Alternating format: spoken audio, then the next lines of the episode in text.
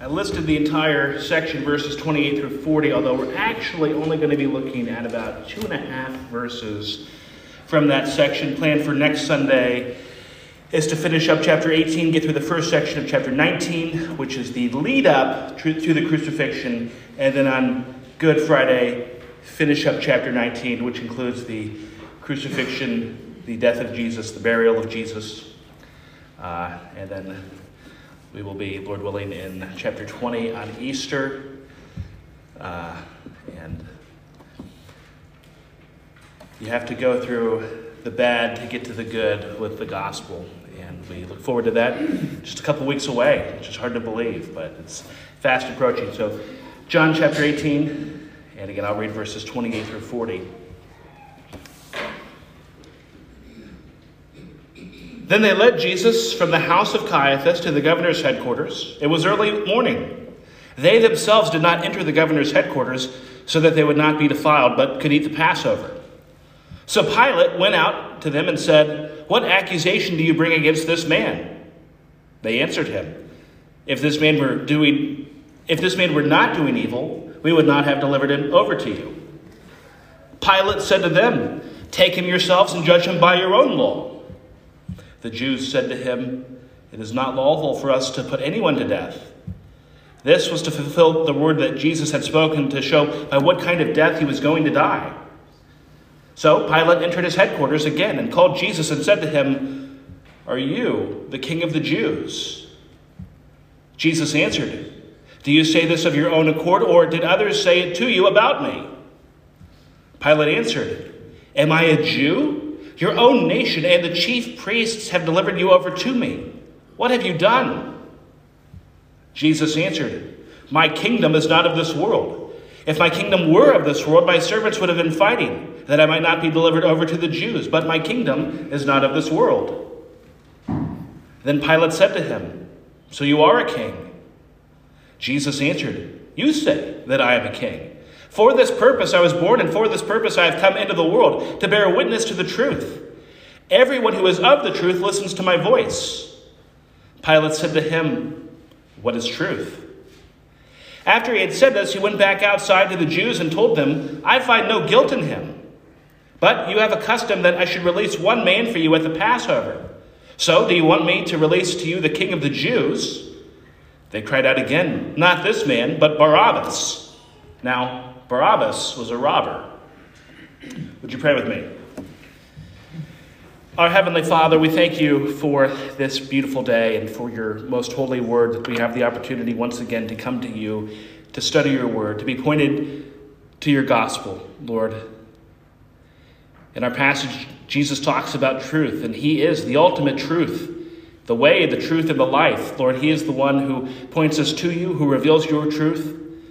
Lord, who brings us to you. May we be a church of people who know that and believe that and are transformed by that to your glory. In Jesus' name, amen. Over the last couple of weeks, we've been talking about the biblical theme of kingdom. Two weeks ago, we looked at how that theme develops in the Old Testament. Last week, we began to consider this discussion between Pontius Pilate and Jesus. And as I mentioned, we've included the first part of that discussion where we finished last week in today's section. And today the plan is to talk further about Christ's kingdom and what exactly that means. But before we get more thoroughly into our passage in John, I actually want to take a couple of moments and look at the Gospel of Matthew because that's the place that I would argue has the strongest kingdom theme language in the New Testament. Now, at Christmas time this past year, we spent several weeks in Matthew's Gospel looking at the opening two chapters. And how does Matthew's Gospel begin? With a genealogy which links Abraham to the great King David, and from David ultimately to Joseph to Jesus. So Matthew begins his Gospel by establishing that Jesus is a king. Like the Israelites in Exodus, Jesus too is born in the shadow of another kingdom. For the Israelites, it was Egypt. Jesus is born under Roman authority. And there's an earthly king who has no interest in a competing heavenly king, a man named Herod. In Matthew chapter 4, verse 17, where Jesus begins his ministry, he says, From that time Jesus began to preach, saying, Repent, for the kingdom of heaven is at hand. We find the idea of the kingdom of heaven in the Sermon on the Mount, Matthew chapters 5 through 7. He begins this great sermon with a well known, well beloved section called the Beatitudes, eight blessings which Christ pronounces. Among these, he says things like, Blessed are the poor in spirit, blessed are those who mourn, blessed are the persecuted, blessed are the meek. Now, we don't think of any of those things as being great blessings, do we? They totally fly in the face of the value system of our world. But Jesus is contrasting the aspirations and the goals of a fallen world against the values of heaven. The Beatitudes begin and end with language of the kingdom of heaven. Matthew chapter 5, verse 3. Blessed are the poor in spirit, for theirs is the kingdom of heaven. Then again in Matthew 5, 10. Blessed are those who are persecuted for righteousness' sake, for theirs is the kingdom of heaven. And throughout the Sermon on the Mount, the kingdom of heaven language pervades the entire value system which Jesus discusses. When talking of the law, Jesus says in Matthew 5:20, "Unless your righteousness exceeds that of the scribes and Pharisees, you will never enter the kingdom of heaven." Jesus talks of the prioritizing of this kingdom. Matthew 6:33, "Seek first the kingdom of God and his righteousness, and all these things will be added to you." which I believe is actually the song Katie was just playing a moment ago. And the Lord's Prayer, Jesus taught, Your kingdom come, your will be done. Kingdom language colors Jesus' teaching and parables. And Matthew 13, Jesus compares the kingdom to leaven and to a mustard seed, which grows to incredible sizes. It's a pearl of great price in which a person places incredible value. He compares heaven both to hidden treasure and to new treasure. In Matthew 20, Jesus compares the kingdom of heaven to a work foreman who invites people to come to work for him. And in the parable, the day is coming to its conclusion, and he's still called to invite more people to work for him, that they still will receive the same wages as those who work the whole day. A clear, rever- a clear reference to heaven. Now, we won't spend as much time in Mark and Luke, but the kingdom of heaven is a prominent theme in those gospels as well. At the end of the gospel of Matthew, the risen Christ has kingly authority over the earth, and he tells his disciples in the Great Commission All authority in heaven and on earth has been given to me. Go therefore and make disciples of all nations, baptizing them in the name of the Father and of the Son and of the Holy Spirit, teaching them to observe all that I have commanded you. And behold, I am with you always to the end of the age. The risen Christ speaks authoritatively to the disciples about the power and authority that he now has over the world. Christ has come into the world to usher in the kingdom of heaven. And I give that background on that idea because I think it will be helpful in studying our passage in John this morning. And with that, we'll jump into our passage.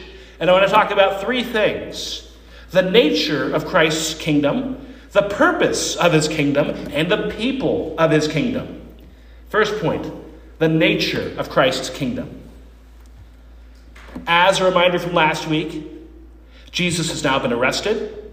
He's been taken to the headquarters of Pontius Pilate, who was the Roman governor. And Pilate is questioning Jesus. From the text, it seems pretty clear that Pilate has been briefed on Jesus and who he is. And so Pilate asks Jesus if he's the king of the Jews. As they're talking, Jesus will say in verse 36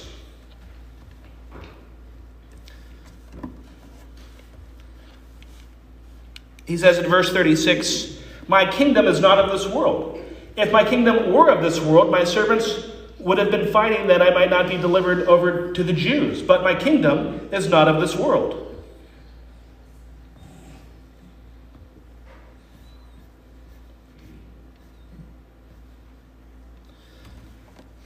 Now, last week we ended on that verse where Jesus says that his kingdom is not of this world. And when he is elaborating on what he means by that, what he's saying is that if he simply had come to bring in any other earthly kingdom, that he would have been leading his followers into battle for the pursuit of conquest. But he doesn't do that. Why? Because his kingdom is not of this world, it is a heavenly kingdom. And there are two senses in which we see Christ's heavenly kingdom that his kingdom was ushered into the world during his time in the world, and that believers in the gospel from the time of Christ all the way up to today are living as his kingdom people. And there's also a second sense in which the kingdom in the future will be ultimately perfected at the end of the age. Now, when I say that Christ's kingdom has been ushered into the world today, what does that look like? It has several implications. The followers of Jesus comprise his church and serve him in the world today. We have the ethical teachings of the kingdom. We live as kingdom people and enjoy the spiritual blessings that are in Christ. Among these blessings, that we are born again into new life in Christ. We have fellowship with Christ, adoption in Christ, holiness through Christ, justification by Christ. And there are many other blessings we could look to that we enjoy today as followers of Christ. We receive spiritual gifts from Christ and blessings in Christ, all as a result of living in the light of the kingdom that Christ has ushered into the world.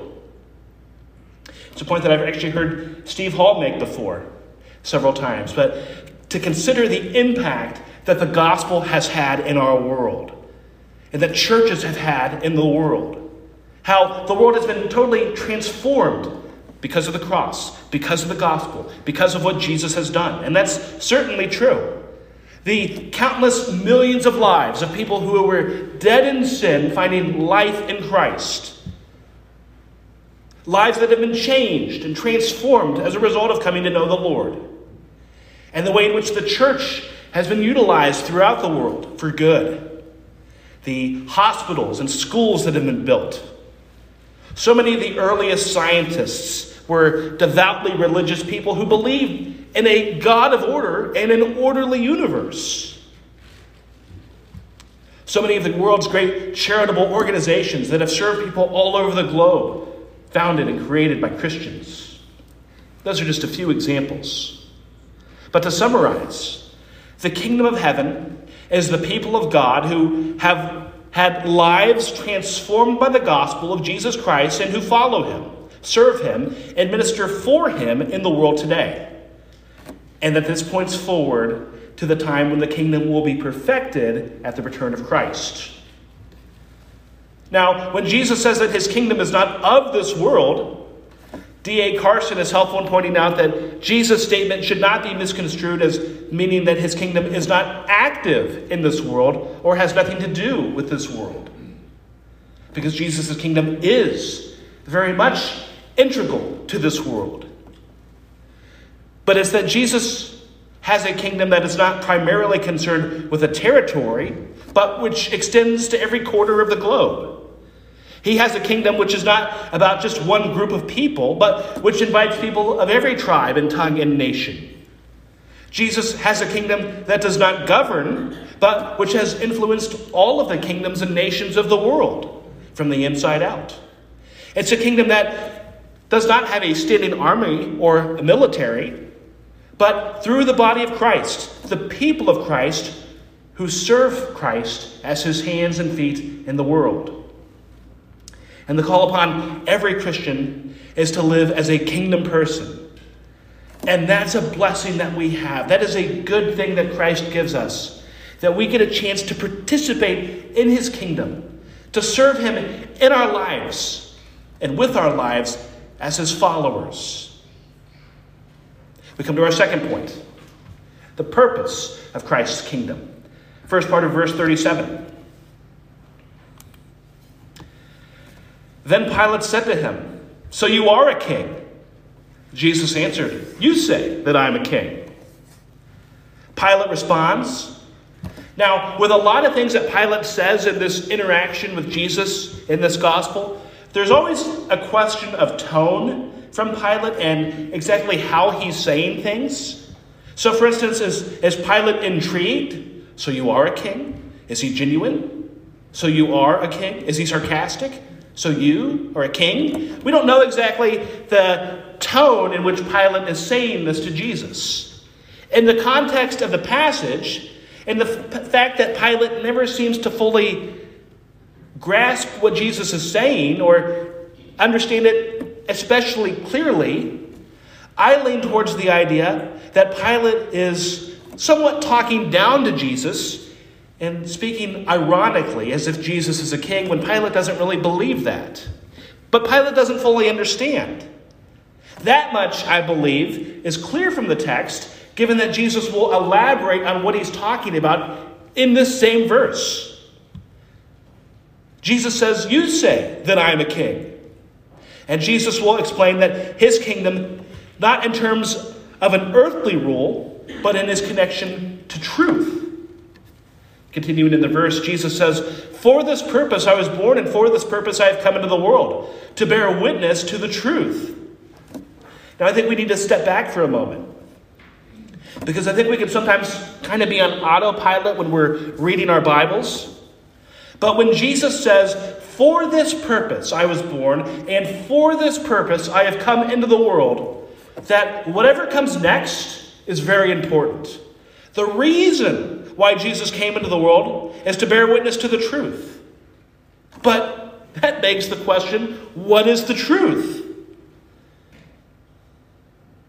Something that we need to understand from this text. When Jesus talks about bearing witness to the truth, after he has just talked about having a kingdom that is not of this world, Jesus is not changing the topic. He's not going off on a tangent, he's not going down a rabbit trail. But rather, the ideas of kingdom and truth are actually connected to each other. Stay with me. Jesus talks of his kingdom, and since it is so different from how we think of a kingdom, or how I'm sure Pilate thought of a kingdom. In the text, Pilate doesn't understand. And so Jesus will connect the idea of a kingdom to the idea of truth. George Beasley Murray, a late New Testament scholar, makes the helpful point that when Jesus has just said that his kingdom was not of this world, Jesus is defining his kingdom negatively. In other words, he's defining, defining his kingdom by what it isn't. It's not of this world. But then in verse 37, Jesus is defining his kingdom by what it is. It's a kingdom of truth. But what does that mean? How do we define truth? The first dictionary definition I could find was the quality or state of being true. That doesn't really help. In John's gospel, it's not so much about us starting with a definition of truth and then seeing how Jesus lines up with that. Rather, it is looking at Jesus and the things to which he bears witness, and in the light of what Jesus reveals, we see the truth. And throughout John's gospel, Jesus is defining truth. Most integral to that definition is Jesus himself. John chapter 14, 6, Jesus says, I am the way, the truth, and the life. No one comes to the Father except through me. And John 17, 17, Jesus will call God's word truth. Sanctify them in the truth. Your word is truth. Jesus in John chapter 8 will connect truth to freedom. John chapter 8, verses 31 and 32. Jesus says, If you abide in my word, you are truly my disciples, and you will know the truth, and the truth will set you free. Jesus has come into the world for the purpose of bearing witness to the truth. John has written his gospel so that people can believe in the truth. That's something that the gospel writer will pick up after the resurrection, after Jesus has died. John chapter 19, verse 35. Jesus is on the cross, he's just passed away, and John says, He who saw it, referring to himself, has borne witness. His testimony is true, and he knows that he's telling the truth, that you also may believe. So there you have John using truth in light of the resurrection. John chapter 21, verse 24, the second to last verse in this book. This is the disciple who has bearing witness about these things and who has written these things, and we know that his testimony is true. So we look at truth and how Jesus lives that out and defines that during his life and ministry. And that same idea John applies at the end of Christ's life and after the resurrection of Jesus. And so we return again to the passage at hand in John chapter 18 when Jesus says, For this purpose I was born, and for this purpose I have come into the world to bear witness to the truth. Jesus looks back at his own birth, back to the incarnation. It's why he was born. commenting on Christ's coming into the world in John chapter 1, verse 14. John says, The Word became flesh and dwelt among us, and we have seen his glory. Glory as of the only Son from the Father, full of grace and truth. And so at the beginning of his life, we see this connection to truth, and we see it emphasized by Jesus himself at the end of his life. That it's why Jesus came into the world. To put it another way, how do we define truth in the Bible? It's not about what is truth, but who is truth? Jesus. If you want to know what truth is in the Bible, look to Jesus. He is the truth. He speaks the truth. He reveals the truth. And most significant in that is the truth of the gospel itself the truth that God loves us, the truth that Jesus has died for us, the truth that Jesus is risen, that there is the hope of eternal life, and the truth that we are sinners who need a Savior.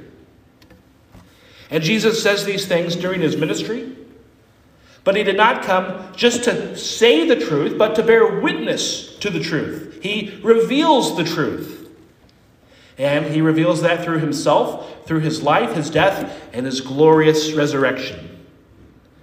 Jesus is the truth who reveals the truth, who reveals the gospel, who reveals the kingdom of heaven to the world. At the end of verse 37, Jesus mentions how his people will respond to the truth, and that brings us to our third point the people of his kingdom. End of verse 37, Jesus says, Everyone who is of the truth listens to my voice. Because Jesus has revealed the truth, humanity enjoys the blessing of being able to respond to the truth of the gospel and to know the truth. The person who is of the truth listens to the voice of Jesus because to truly listen to Jesus is to know him, believe in him, and follow him. Jesus has a kingdom that is not of this world. We've talked about truth and what truth is. But let's talk for a moment about what truth isn't. The world. The world is not the truth. The world is sin- sinful and fallen. Jesus reveals the truth. The world is false. Jesus shines the light. The world is in darkness. Jesus brings life. The world is dying. Excuse me. When Jesus says that his kingdom is not of this world, it is again reminding us that there are two kingdoms the kingdom of heaven and the kingdom of the world. Which kingdom is your kingdom? For the person who knows the truth and who follows Jesus, we're living in the world, but to follow the truth means that you know that this world is not your hope and that this world is not your home. In Philippians chapter 3 verse 20, the apostle Paul says, "Our citizenship is in heaven, and from it we await a savior, the Lord Jesus Christ." Because to live as a person of the truth is to live as a person of Christ's kingdom. And that entails everything that we've discussed. For us today, living as kingdom people means knowing Jesus, serving Jesus, and advancing his kingdom. Why do we have to deal with a fallen world if we're meant to enjoy and be part of Christ's heavenly kingdom? Why isn't just all of it made perfect now? Why do we have to wait? Because God so loved the world. But the world has fallen. So there is work to be done on behalf of the kingdom of Christ in reaching the world. That we were all once dead in our sins. That we were once of this world. That there was another kingdom, but that we have been born again through Christ. Because living as Christ's kingdom people is a call to advance his kingdom in the world. That we do not exist in this world ultimately to do what we want and pursue whatever we like, but to serve a greater purpose, to serve a kingdom purpose. We've been talking a lot these last few weeks about evangelism and sharing our faith. That's one of the most sacred things that Jesus calls us to do and pursue in life. That can seem so daunting. It can seem so frustrating. It can seem so hard to know where to get started with that. But I heard somebody bring up this point this week, and to me it was an encouragement. That there are about 7.7 billion people in the world today. And no one is called to reach the whole world, or to save the whole world, or to evangelize the whole world. But there are an estimated 2.3 billion Christians in the world today. If every Christian were to bring one person to Christ, more than half the world would be saved. If you were to take that group, every Christian today, and they led a second person to Christ, plus the original person you led, led someone else, that's more than the population of the entire world. It's not through a couple of people doing totally grand and immense things, it's through billions of people faithfully serving the Lord, sharing the message of the gospel, sharing the love of Christ with others, doing our part as kingdom people and advancing Christ's kingdom to the world. Jesus says, Everyone who is of the truth listens to my voice. Of the truth, not a truth. Jesus is the truth who reveals the truth to the world and interestingly enough, that's something that by itself is true or not. You either believe that He is the truth or you do not. And so I ask, what do you believe? Who is Jesus? I often talk about this postmodern notion that all religions are basically teaching the same thing. They're not. That all religions can be true. They can't. And the irony is that when people put forth these ideas, that that in itself is a claim about truth and what is ultimately reality. When we say no religion is any better or worse than any other, we're making a statement about the reality of God. Jesus says that he has come to the world to reveal the truth. And when the postmodern person argues, no, you're not really the truth, we're saying that Jesus is wrong. We're saying that something else is true. But the biblical view is that Jesus came to the world to preach the good news of the kingdom, and that it is He who is the truth and who defines truth and reveals that message. You can take that or you can leave it. But what does not work is to play games with it, to minimize it, to diminish it. And I'll close with this. When Jesus came to Pilate, as we've discussed, a lot of Pilate's responses seem underwhelmed or disbelieving. Are you the king of the Jews? So you are a king? But we so often do the same thing. We diminish Jesus. We try to find ways of how he isn't the exclusive truth. We try to find excuses to ignore what we don't like or what he said that we disagree with. So we just find reasons as to why it's not true or why it doesn't apply. We play games. We question Jesus. We question the truth. But Jesus invites us in. He invites us to know him. He invites us to know the truth. He invites us to be his followers and to live in his kingdom and to serve him as our king and to live on earth as it is in heaven under the truth. When Jesus tells Pilate that his kingdom is not of this world, as we've seen, Pilate doesn't understand. And when Jesus talks of truth, we see again that Pilate doesn't understand. Verse 38, Pilate says, What is truth? We never see an answer given to that question. Once again, given how Pilate will respond, it doesn't seem that it's a sincere question and truly seeking to know the truth. It's another irony in this gospel that Pilate is talking to Jesus without understanding Jesus, that Jesus is the truth. Our world asks, What is truth? Sometimes our world tries to define what is truth. But anything that looks away from Jesus is not the truth, because he is the one who reveals the kingdom. Would you pray with me?